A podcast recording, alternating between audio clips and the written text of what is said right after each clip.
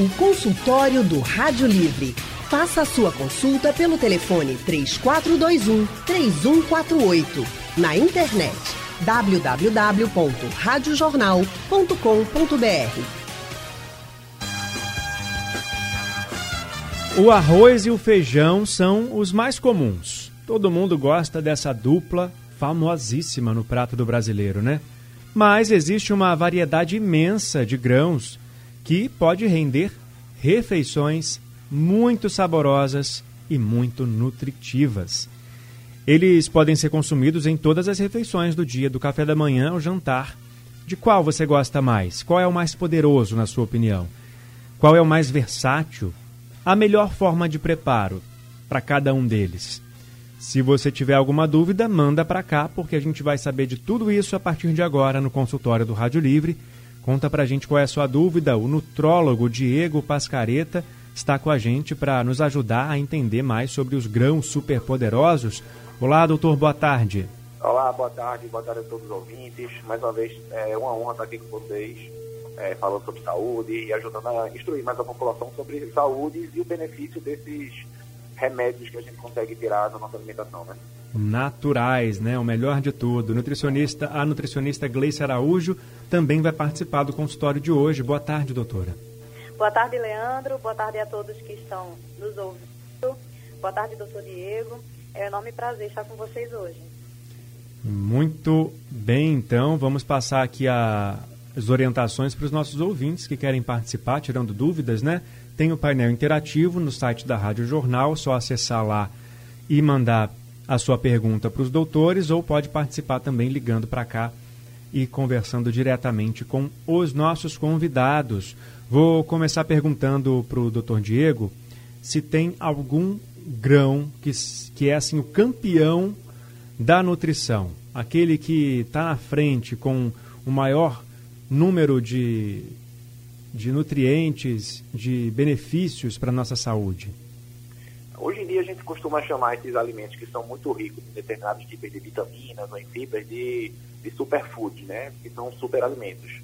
E eu não vou elencar um, mas eu vou elencar aqui cinco que são bem, bem versáteis e que são bastante ricos, é, que todo mundo pode incluir sem medo nenhum na sua alimentação do dia a dia. Que é a chia, a linhaça, a quinoa e o gergelim eles ajudam muito. E sem esquecer da aveia também, né? A aveia que é bastante comum e é barato para se comprar. Então, assim, eles têm benefícios excelentes para a saúde. Não dá para dizer ou falar um só, né? Quando a gente se detém muito a um alimento só, a gente vai cair numa coisa chamada monotonia alimentar. E isso aí é péssimo, né? Não, não tem um alimento que seja muito completo. Quando a uhum. gente fala em, em, super, super grãos, a gente quer dizer que ele tem muita quantidade de um determinado tipo de nutriente. Uhum. Então tem que fazer essa, essa, essa variedade, tem que ter essa variedade mesmo, né? Para não enjoar também de comer a mesma coisa todo dia. Agora, doutora Gleice, também não pode comer todos os grãos ao mesmo tempo, né? Exato. Os grãos, eles têm como grande contribuição na sua composição carboidratos do tipo amido, proteínas e fibras. São nutrientes excepcionais mas tudo exige um equilíbrio, porque a forma do preparo vai fazer toda a diferença, inclusive em alguns sintomas intestinais. Então, realmente, quantidade é necessário sim controlar. Uhum. Tem um famosíssimo também que é o açaí, né? A gente adora tomar aquele açaí geladinho, com granola, que tem mais grãos ainda.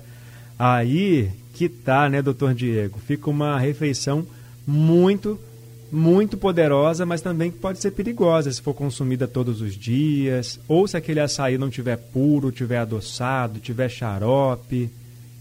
É, a gente tem que ter um cuidado, né? O açaí é um fruto, né? Só que a gente acaba adicionando os grãos a mais nele, nele para conseguir dar um sabor, dar uma crocância. E quando a gente faz essas adições, tanto de xarope de açúcar ou então de, de xarope de guaraná, a gente aumenta muito a quantidade calórica. Uhum. Então, aquele alimento que tem um potencial nutricional excelente acaba virando um alimento também com um potencial calórico grande. E para quem está em algum tipo de dieta restritiva, é péssimo. Em relação aos grãos que a gente adiciona no açaí, tem que ser um cuidado grande. A gente sabe que 90% das granolas que são vendidas nos supermercados, elas são adicionadas de açúcar. Então, além da caloria do próprio grão, que tem alguns tipos de grãos que têm uma quantidade de caloria até um pouco maior, algumas sementes também, é, nós temos essa caloria extra do açúcar. Né? E a pessoa jura que está comendo um negócio super saudável, quando na verdade vai ter o benefício da fibra, mas está levando junto aquelas calorias a mais. E a gente sabe que a gente vive num país onde a maioria da população sofre com sobrepeso e a dificuldade para se manter no peso, enfim. Então, assim, tudo tem que ser levado em consideração. Doutora Gleice, a quantidade desses grãos ela vai variar de um para o outro, né? E isso precisa ser é, feito com a consulta a um profissional ou existe uma receita geral assim que a gente pode passar para os ouvintes para o consumo de grãos? De maneira geral, 100 gramas de grãos oferecem entre 100 e 150 calorias, que é uma quantidade adequada para um consumo diário, por exemplo. Mas, de fato, Leandro, é interessante que o profissional acompanhe para entender quais são as reais necessidades do indivíduo. Trazendo um exemplo prático aqui, digamos que o indivíduo precise aumentar um pouco o seu consumo de fontes de ômega 3. Então, é o momento de incrementar sua alimentação com linhaça e chia, por exemplo. Ou se o indivíduo necessita de um consumo maior de fibras que ajudem no funcionamento intestinal, é interessante apostar no feijão. Por isso que é interessante a individualização, porque a depender da necessidade que o indivíduo tenha, alguns grãos serão contemplados em maior quantidade do que outros. De qual grão você gosta mais nas suas refeições? Tem os famosos arroz e feijão, aí tem também a aveia, que é muito comum a gente fazer, inclusive a papa de aveia para tomar no café da manhã, né? ou então à noite, bem quentinha no inverno, fica gostoso também. Gergelim, famoso também, né? Tá em cima do pão do hambúrguer. Mas aí, será que vale a pena esse equilíbrio, hein? O gergelim tão poderoso em cima de um hambúrguer cheio de gordura, né? Tem que consumir com consciência também, né? Linhaça, quinoa, são muitos grãos que podem fazer parte da nossa alimentação, que trazem benefícios para a nossa saúde. E então, no nosso consultório de hoje, estamos tirando as dúvidas sobre esses alimentos com o nutrólogo Diego Pascareta e a nutricionista Gleice Araújo. E o ouvinte Andrade de Rio Doce ligou para cá já para participar. Boa tarde, Andrade. Boa tarde, querido Leandro Oliveira. Boa tarde, doutor Diego. Boa tarde, doutora Gleice. Que, olha, que grão faz bem à saúde.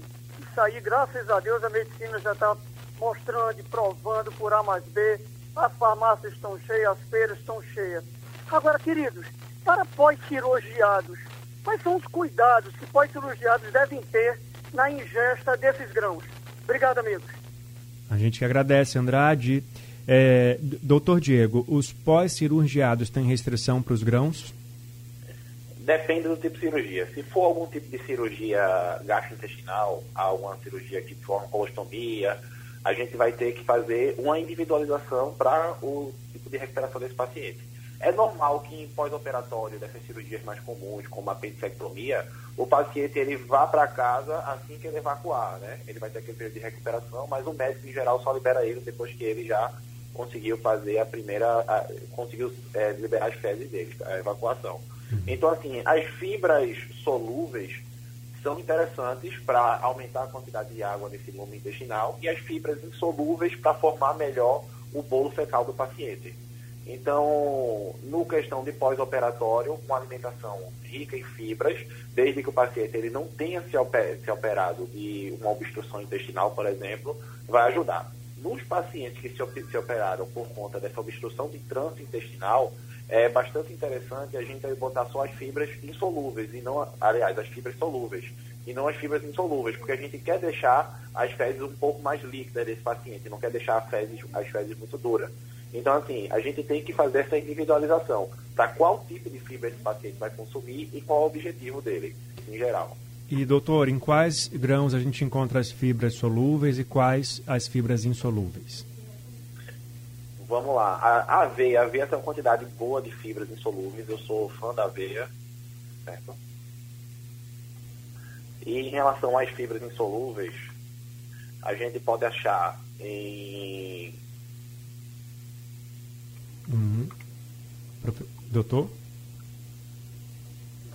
Doutor, a gente perdeu o contato com ele aqui, vamos tentar restabelecer. Ele estava explicando para a gente das fibras solúveis e insolúveis.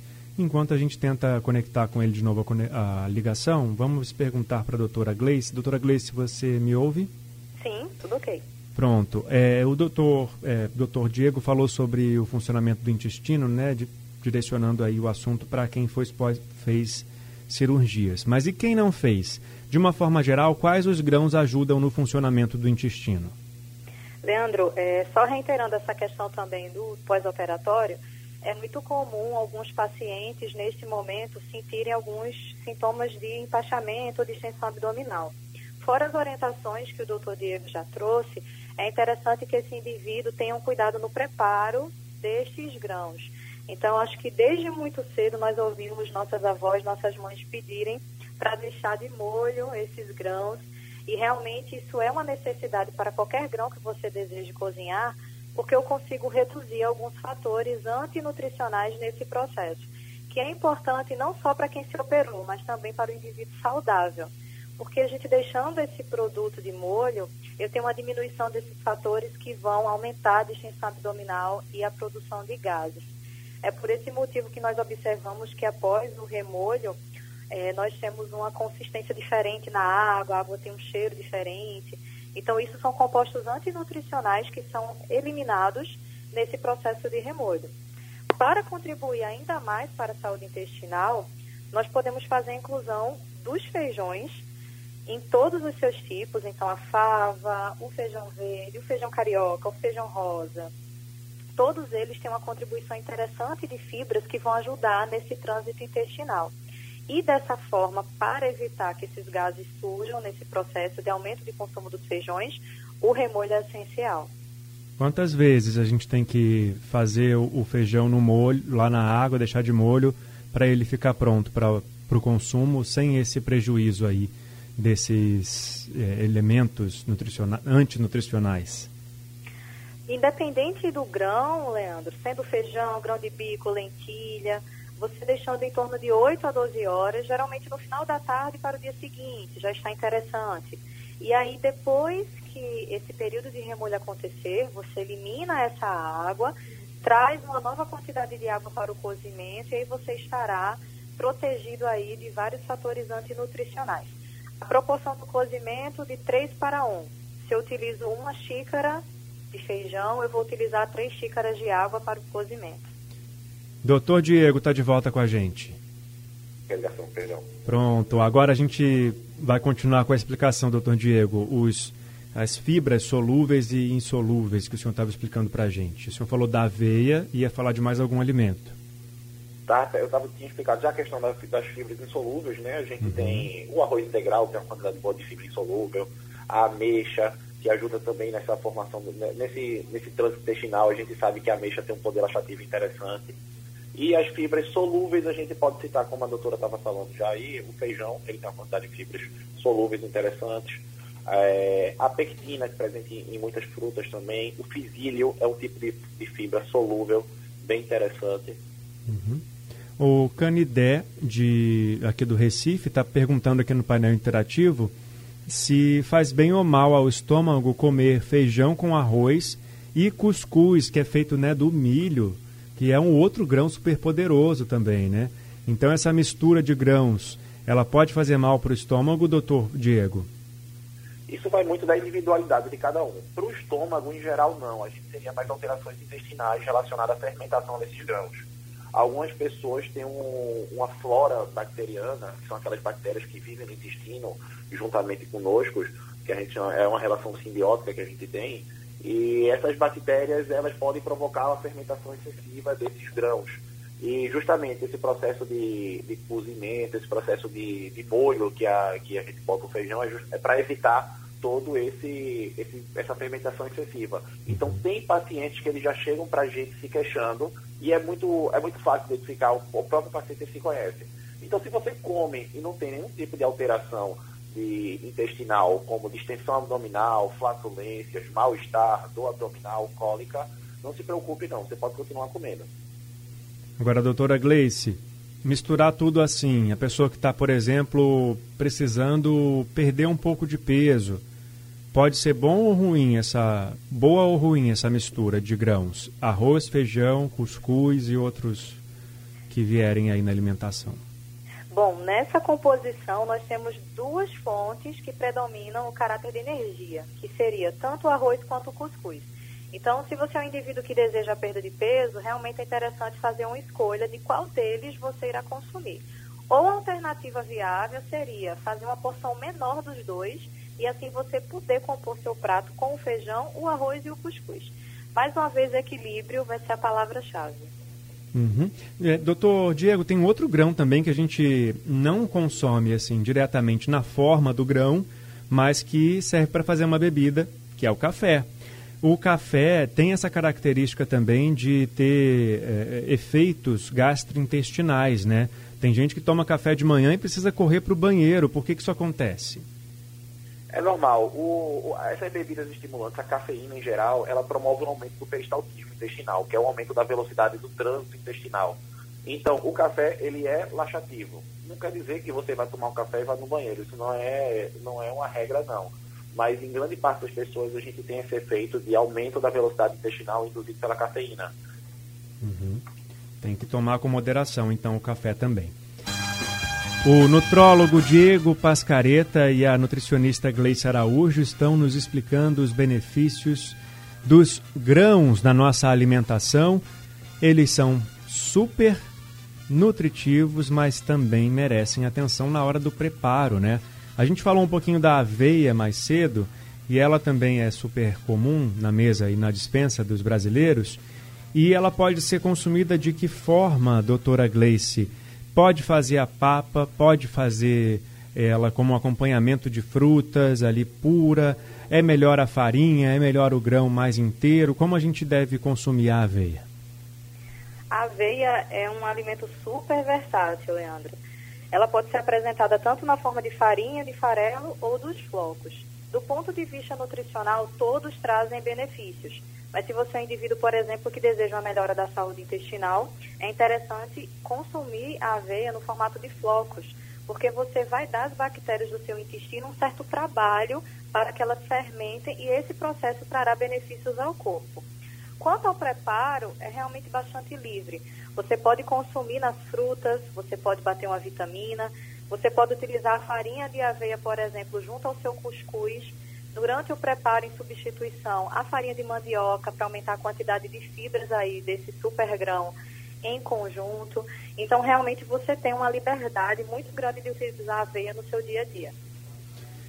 Doutor Diego, estava falando aqui sobre o gergelim, né? Ele ficou mais famoso depois que foi colocado no pão do hambúrguer, né?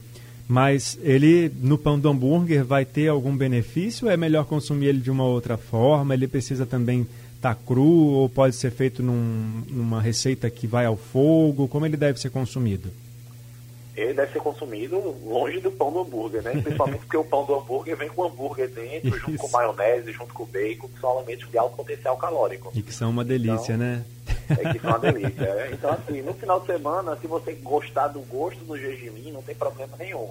Mas não vai comer gergelim no pão do hambúrguer achando que está é, reduzindo algum tipo de dano para sua saúde, não porque você não está fazendo nada demais.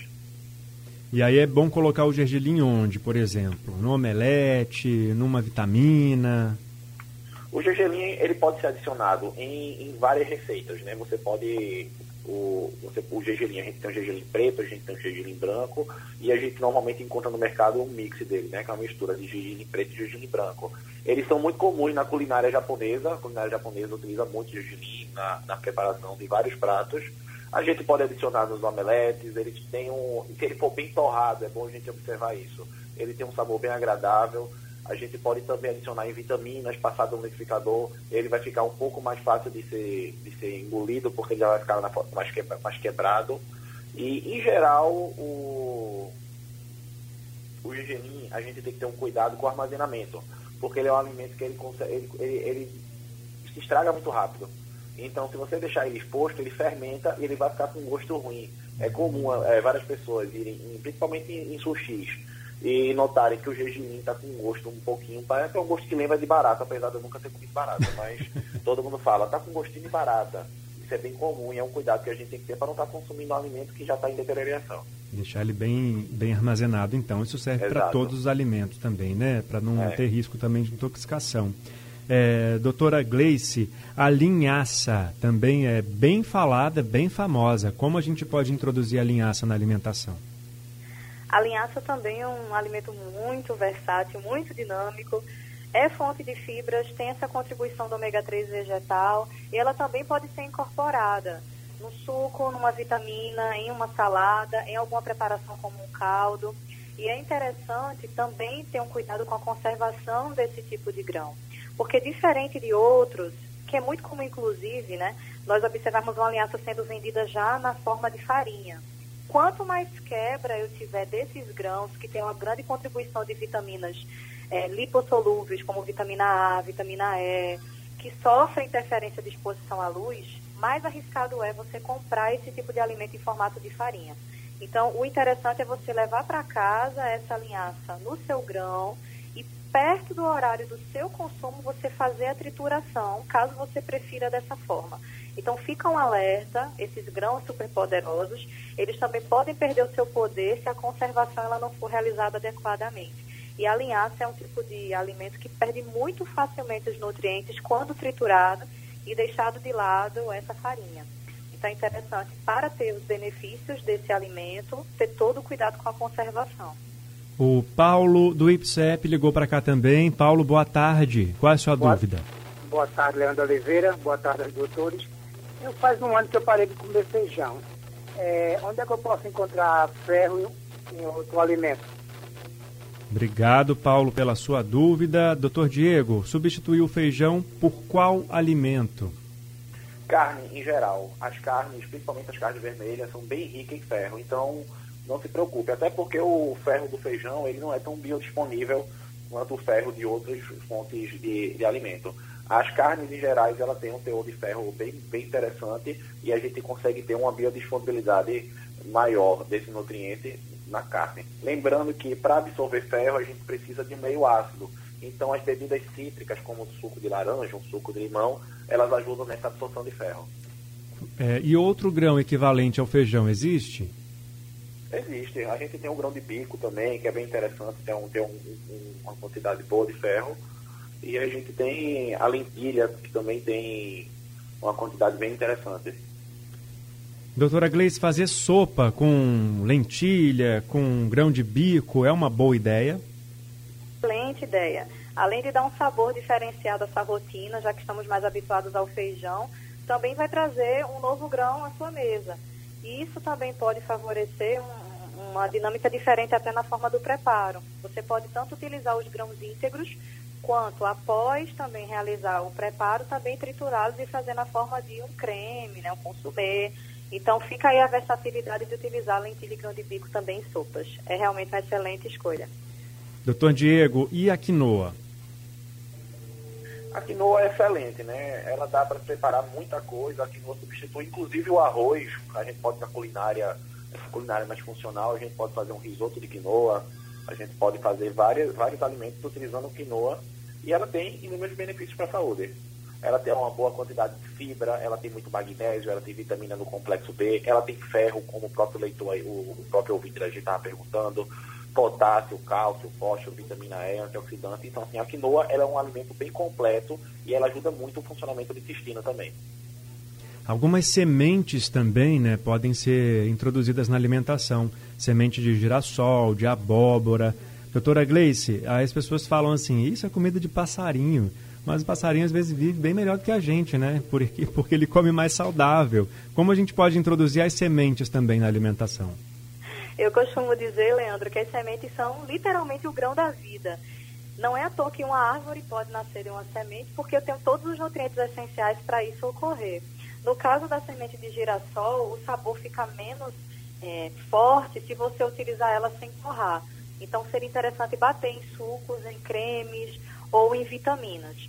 No caso da semente de abóbora, é interessante fazer o consumo dela torrada. Inclusive no forno mesmo, você utilizar um pouco de azeite, né, para untar essa forma, colocar as sementes de abóbora e aí ela ficar no formato bem torradinho, né? Fica com um aspecto crocante como pipoca E a abóbora, né, a semente em si, ela é riquíssima em magnésio.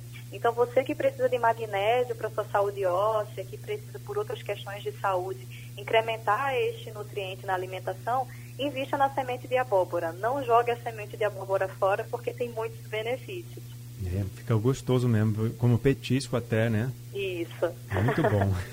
Agora, inclusive a pipoca, né, é um, uma forma de consumir um grão, que é o grão do milho. Mas antes de falar da pipoca, tem o ouvinte Sandro, lá de Taquaritinga do Norte, para participar. Boa tarde, Sandro. Boa tarde, Leandro. Tudo bom, meu amigo? Tudo certo. Escute, eu queria que você perguntasse à doutora aí, ao doutor. Eu gosto de comer o feijão gelado na hora que eu tiro da geladeira. Se tem algum problema? Vou perguntar aqui para a doutora Gleice. Gleice, tem problema o feijão gelado ou não importa muito? Quanto tempo depois de pronto ele pode ser consumido? Sandro, eu acho que é uma questão individual se for gostar dele um pouco mais gelado, né? Se for apenas o grão, você não vai perceber uma diferença de sabor.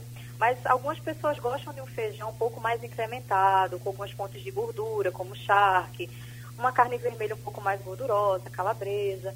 E esses alimentos por si só têm uma grande quantidade de gordura saturada. Então, talvez um feijão mais gelado traga, inclusive, uma capinha de gordura por cima dele, que é justamente derivado desses alimentos. Nesse caso, eu sugiro realizar um aquecimento, porque você consegue separar no aquecimento essa gordura e pegar preferencialmente o grão.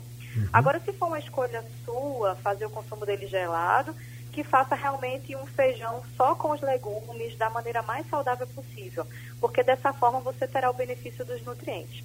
Mas de maneira geral, se não for uma particularidade, eu ainda sugiro que você faça o consumo aquecido.